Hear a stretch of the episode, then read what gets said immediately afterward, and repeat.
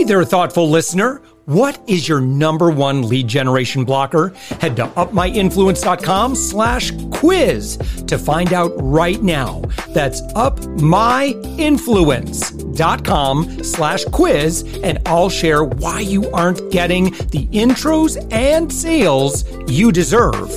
We're also actively seeking guests for this daily commercial free entrepreneur wisdom podcast agency owners, consultants, coaches, and B2B service providers, head to upmyinfluence.com slash guest. And I'd love to promote your expertise to our amazing audience. Let's get on with the show.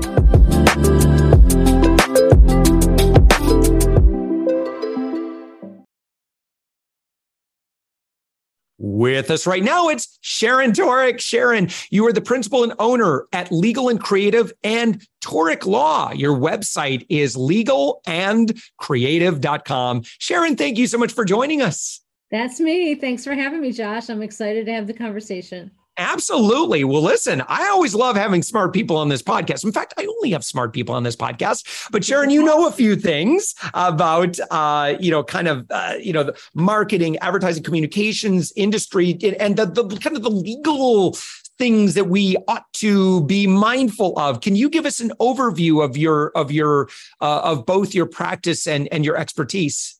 Sure.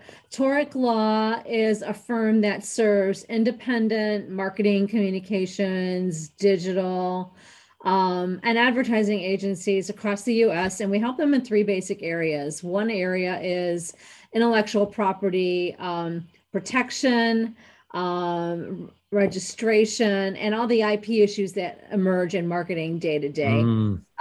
Secondly, um, the business transactions that most businesses um, in the creative industry um, engage in uh, that require doc- good solid documentation and a nice strong legal toolkit to protect themselves um, and store up their intellectual property. And then third we help them be compliant with um, the ever evolving regulatory landscape in marketing. So things like data privacy regulations influencer marketing requirements by the ftc wow. so we're kind of I'm an IP lawyer by training, and that's sort of how I made my way eventually into the marketing and then into the agency focused um, world. But we are sort of uh, three, we have a three prong approach the way we serve independent agencies today. I am so excited that you are here, and I'm so grateful that we cross paths because I have many questions. the first question is What are some of the um, rules or laws that you see not being either, I'll ask it, either not being taken seriously enough or you see clear violations or like mm, yep shouldn't be doing that like in your you know in your day to day I think that um, one is a more of a business focused issue, and one I would say is more of a pure IP focused issue. Mm. One, the first is that I think a marketing agencies or any content based business, it could be a consulting firm, it could be a coaching firm. I'll use marketing agencies as an example, since that's my day to day at the firm that I own and operate. Um, they don't take seriously the protection of their intellectual property in their ideas, their concepts, their strategies when they're having the business development conversation with a potential new client. And so frequently agencies will end up at the having the short end of the stick because they haven't protected the conversations they're about to have with a potential new client. And they end up giving them a lot of uh, great ideas, information, and they don't necessarily end up closing the deal and yet they've still sort of um, put all of their best on the table. And so that's a common issue that we see that I think most marketing agencies in the heat of wanting to do new business and mm. helpful and wanting to look smart and strategic, which they are, um, they aren't as sort of always buttoned up. Uh, and they also don't want to look difficult to do business with. So, you know, asking for a non disclosure agreement um, or something like that can be a little tricky um, when you're dating, right? You're not yeah. married. So that's sort of the business focused um, issue that I see frequently that has legal implications for um, marketing agencies, our client yeah. base. The second is the proper use of any third party created um, assets, um, taking words, pictures, software code, just about anything you can think of that's somebody's original work, and incorporating it into your campaign or into your end product as a marketer without getting the proper permissions. And usually that's mm. something that's just done mistakenly or unintentionally. Uh, because at this point, agencies are really populated by employees who are basically digital natives and they weren't really raised or trained to understand the difference um, between something that's out there on the internet and looks free to take and something that they actually have the right to use for commercial purposes. So I would highlight maybe those as too simple but high level um, recurring themes and issues we see day to day in the firm. Yeah, yeah. Um, can I ask you because you brought up several things here? I, I yeah. what is your um, observation of of NDAs? My experience with that is, um, you know, d- do I require? I don't currently require those from our clients, and yeah, I mean we're we're discussing a lot of, you know, it's you know most of it's. I, I don't think anything. I, it's boy, I'm I'm rambling here. I'm trying to put my how do I describe this, right? It, it's uh-huh. like I think that what we do is absolutely brilliant. Am I worried about other people copying it? Maybe I should be more. I, am mm-hmm. not because I, I feel like ideas are so commonplace today and it's so easy to, you know, am I going to go through the legal processes then? You know, am I really likely to be damaged in a way that I should take legal recourse. I don't know. Um, and then also, I've also heard this say, well, an NDA or any contract is only as good as the two parties that are signing it. Okay, there was a mouth, a jumbled mouthful of words. I don't know if you can make sense of my question. Say, no, I think I can. what you're asking is X. no, I do. I, I, I, I take the point. I really do. And I would say this about it because uh, you're not asking me anything that probably any marketing agency owner hasn't thought at some point in time because um, by and large marketers are in the idea business. And so there is a big school thought that there are no new ideas under the sun and therefore mm. why waste a lot of time trying to protect them? And i would say this to that um, if there were no value in an nda then your prospective clients would never be asking you to sign them either. And most agencies have been asked many times by potential clients who they're in the process of having a conversation about doing business with to sign an NDA to protect the client's information. Mm-hmm. And so I guess my philosophy about it is that they're they're putting their important and proprietary information into your hands and they need assurances of the trust, right? The trust bond.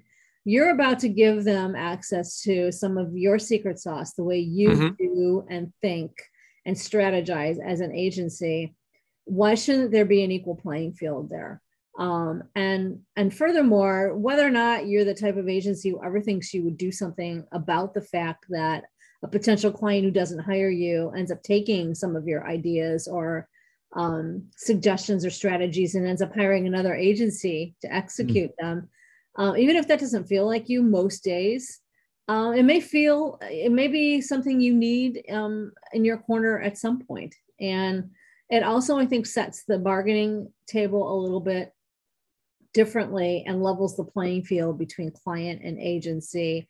And it it gives you um, it, it affects the way you show up in terms of valuing the contributions you're making to the conversation. And remember this is all stuff you're you're iterating and sharing before you've been paid a cent. So yeah. i think that that's inadequate consideration um, and i don't think it's unfair. I think it is all though in the way you communicate your reasoning and your rationale. Um, i would never advise a client of ours to ask a prospect to sign a one-way confidentiality agreement. Mm-hmm. to be mutual. Both sides should be protected and both sides should agree that what they're sharing with each other doesn't go any farther without the permission of both parties.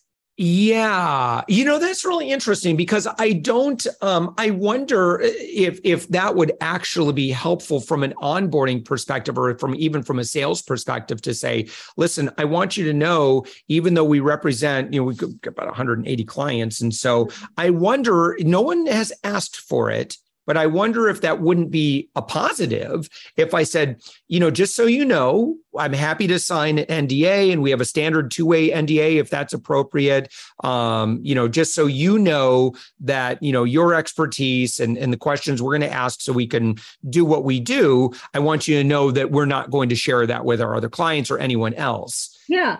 I mean, absolutely. I think you can come to the conversation about this topic uh, in the spirit of mutuality and in yeah. a way that makes you look like a winner in the conversation because of the the way you're elevating the information the prospects giving to you mm. you know the conversation ideally should go something like exactly what you just said josh um, we're about to enter into um, you know private conversations with you um, prospect company and we of course um, maintain full confidentiality of any information you share with us um, we ask that you do the same because we're going to be sharing with you um, some of our best strategies, um, mm-hmm. counsel, and advice, even during the business development conversation we're having here, and whether or not we move forward together. So, um, we think it's in the best interest of all parties to agree to keep all the information we're sharing confidential. That's it. I mean, it doesn't mm. need to be any more dramatic than that. I don't think it needs to make you and most of the time you're going to get not even an eye blink because most of the clients you're having conversations with sure. doing business um, they make this part of their routine anyway and so mm-hmm. i think it's a great tool i think it is the gold standard in terms of um, setting your expectations about the way you value what you're going to be yeah. contributing to the conversation but every agency's got to make the decision for themselves based on their own risk analysis um, and based on how it feels for them to, you know and there there are some other things you can do in the business development process to sort of protect some of what you express and share with them mm. that are probably um, you know beyond the scope of our conversation today but really the nda the mutual nda is the gold standard on this point I that's kind of cool. Um, can I ask you a question in terms of like being able to execute um, and have it legally enforceable, right? So mm-hmm. can you do that? Um, did so I, I'm just thinking from an you know from a um, user experience perspective. Now, uh, right. it's you know, can I just do an online type thing? Are there requirements as to because I've I've I've digitally agreed to so many things in so many different ways. I've checked a box and then clicked submit. I've, mm-hmm. you know, I've, you know, drawn my signature with my mouse, which never looks looks awful. Yeah. Yeah. It's kind of like a J and some scribbles. Uh, yeah. You know, I've done that. Does are, are which of are, are some of those methods not legally worth a dime? No, I mean electronically signed documents and electronic signatures on contracts are absolutely valid. Um, as long as you have a clear indication that both parties agreed to whatever legal terms are in that document you both signed. Mm-hmm. However, you've signed it. I mean, most agencies these days are using electronic yeah. tools for acceptance of proposals, and yeah. the proposals yeah. will contain the contracts in them. So there's absolutely a way you can automate the process to make it um, you know to take some friction out of it from a technology perspective that's kind of cool that's kind of cool I'm, I'm, I'm just thinking of different ways that i could maybe make it a little bit easier because what i don't want to do from um, sorry i'm getting kind of down in the weeds on like onboarding and stuff like that but yeah. you're, uh, what's really nice here is is sharon's you're solving my problems which i, I like Happy so, to help. Well, yeah. look, I mean, this is this is why we spend as much time as we do. I mean, I do a lot of speaking, I do a lot of training. And the reason I spend so much time on this point is because for many knowledge based businesses, and I'll use again agencies as an example because that's our client base, um, your intellectual property is your most significant asset. So it's up to you how you want to leverage it for yeah. profit and gain. And this is just one of the many ways you can do that. And I, I want agencies to think about their IP instead of their inventory of time and materials as their assets um, and as their inventory to make available um, to potential clients. And so, in that case, why wouldn't you do everything you possibly could to um, mm-hmm. demonstrate that you value it and to that you expect a prospective client to value it as well? Yeah. Um, This is fantastic, Sharon. Um, your website, legalandcreative.com. When somebody goes there, um, what should they what should they click on? What should they do? Yeah, the um, really it evolved uh, as a blog, um, and we, you know, we sort of use it in lieu of a more corporate type law firm website. But I would say um, the most helpful part of the site, in my personal opinion, is the blog um, because mm. we create long form content there on topics that are relevant to agency marketers every month. And so there's a lot of long form content there. Our podcast feed is at the website. Um, I have a podcast called The Innovative Agency, which actually is not about legal topics, but is about innovation in the marketing agency world. We're rounding close to 200 episodes. Um, and so you can get access to that content as well. So I think those are two of the best places to start. There's a, there's some free downloads like checklists and things like yeah. that. Well, but um, I think the there's a lot of helpful content there for agencies um, or really any content based or creative businesses to understand some of the legal issues that um, they are going to meet day to day as they do business. And you are also, uh, it looks like the host of the Innovative Agency podcast. Yes, that's the one that's fed through onto the onto the website, and we really talk about taking a look around the corner and what's next for agency mm. marketers. And so we interview experts in scientific disciplines, technologies, agency owners um, on, on their businesses. We talk about business development, really taking a look at where the industry is headed. Um, and occasionally a lot of those things have legal implications and we'll, we'll weave some conversation in the, about that but it's not an agency legal podcast per se. It yeah. is an agency focused podcast though. I love it. All right sharon toerek again uh, you are the uh, principal and owner at legal and creative and of course toerek law. Sharon thank you so much. Again your website is legalandcreative.com sharon thank you for joining us. It's my pleasure. Thanks for having me today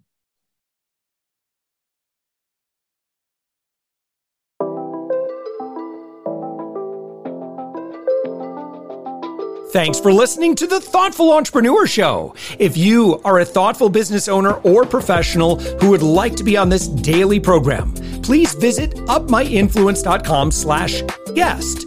If you're a listener, I'd love to shout out your business to our whole audience for free. You can do that by leaving a review on Apple Podcasts or join our listener Facebook group. Just search for the Thoughtful Entrepreneur in Facebook.